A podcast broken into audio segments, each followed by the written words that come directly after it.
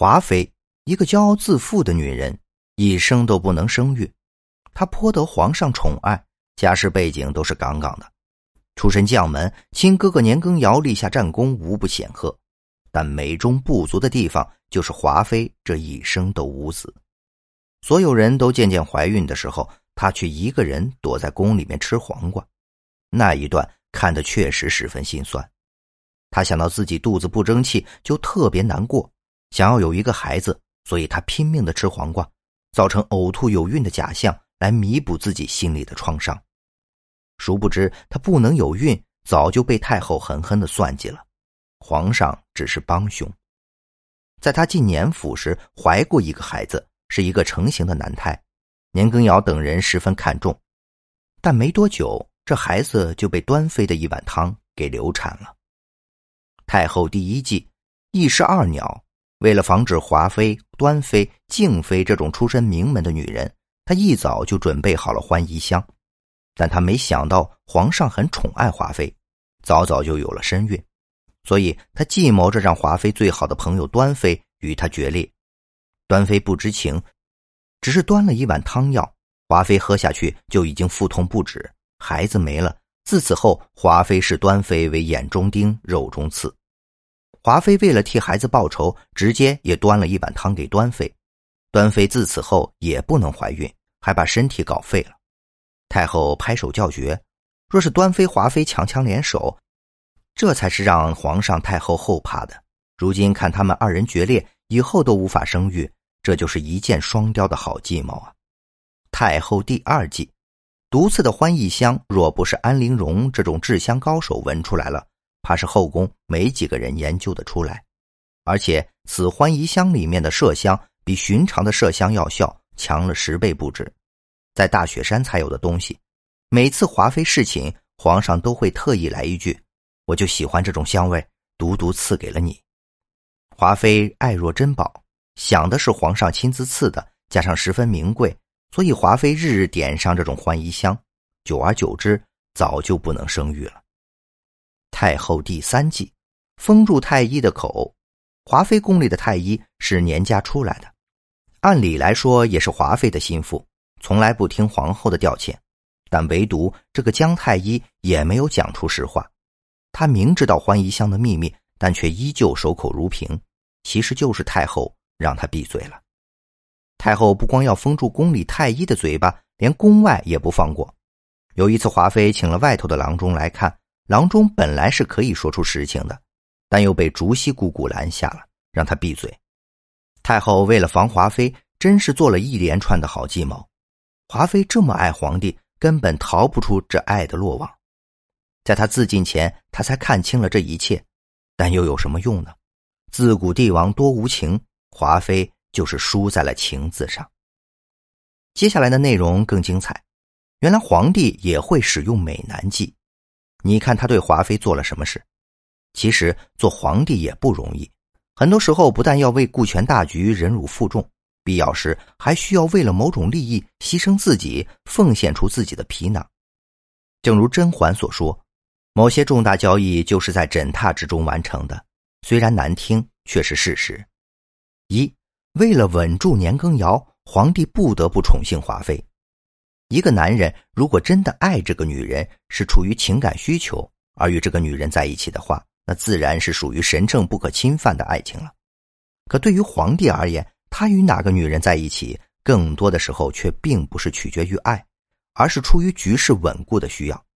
比如，皇帝虽不爱宜修，但还是不得不把她立为皇后，每个月的初一十五还要宿在宜修的寝宫中。只有这样，才能给前朝后宫制造一种帝后恩爱、尊卑分明的假象。这样一来，后宫嫔妃们便不会觉得有机可乘，可以觊觎皇后宝座。并见缝插针的煽动自己的父兄结朋聚党，祸乱朝纲了。即便如此，华妃还是会仰仗自己哥哥的功劳，试图凌驾于皇后之上。也幸亏华妃没有子嗣，这万一有个皇子，那年羹尧必定不惜一切代价扶持自己的外甥做太子，以后就可以挟天子以令诸侯，把持朝政，做年家实权在握的摄政王了。这正是皇帝深以为惧的。也正因为如此，华妃才一直生不下皇子。皇帝甚至悄悄的给她绝了育，所以后来皇帝对于华妃的感情，那也仅仅是利用而已。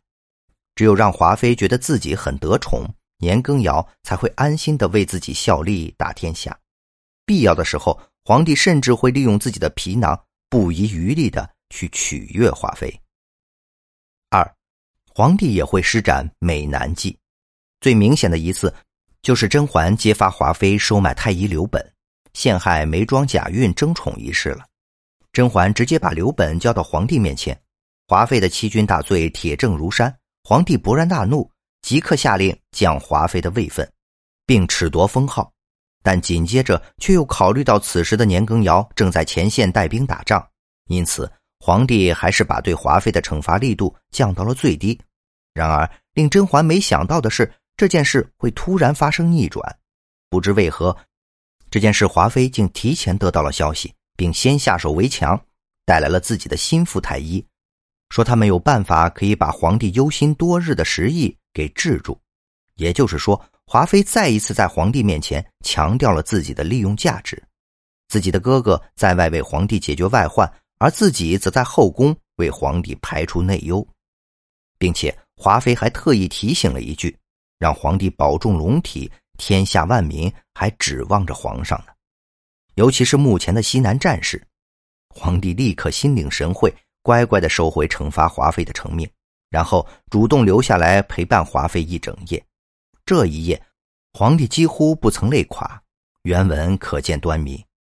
为方便大家阅读，我把原著原文里的人称与人名换成电视剧里的人称与人名，基本情节不变。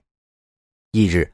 皇帝来看甄嬛时，只说了一句：“朕要顾全大局。”甄嬛道：“是，臣妾明白。”甄嬛看见他眼下同样一圈乌青，心里暗暗冷笑。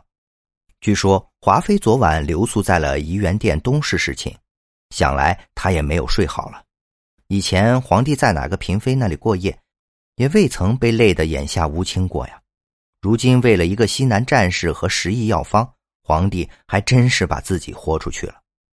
后宫之中，女人的前程与恩宠是在男人的枕榻之上，而男人的大局也往往与床地相关。两情缱绻间，或许消弭了硝烟，或许我不知该不该这样说，了结了一桩默契的交易。这是甄嬛的一段内心独白，她感觉到了帝王感情的悲哀，也意识到了后宫的女人。想要拥有一段纯粹的爱情是一件多么遥不可及的事情。原文继续，皇帝连着打了几个哈欠，最后他自己也不好意思了，道：“你放心，如今用人之际没有办法，沈贵人的事朕没有忘记，亦不会轻轻放过。”甄嬛淡淡微笑道：“皇上龙体安康要紧，臣妾没有什么不放心的。”连着好几日，皇帝再没有踏足甄嬛的翠玉轩。皇帝为何不再踏足翠玉轩？很显然，他是怕华妃吃醋。当务之急，皇帝是要讨华妃的欢心和放心。只要把华妃安抚好了，他的西南战事和十亿药方才会正常推进。这不仅仅是华妃与甄嬛的悲哀，更是皇帝的悲哀。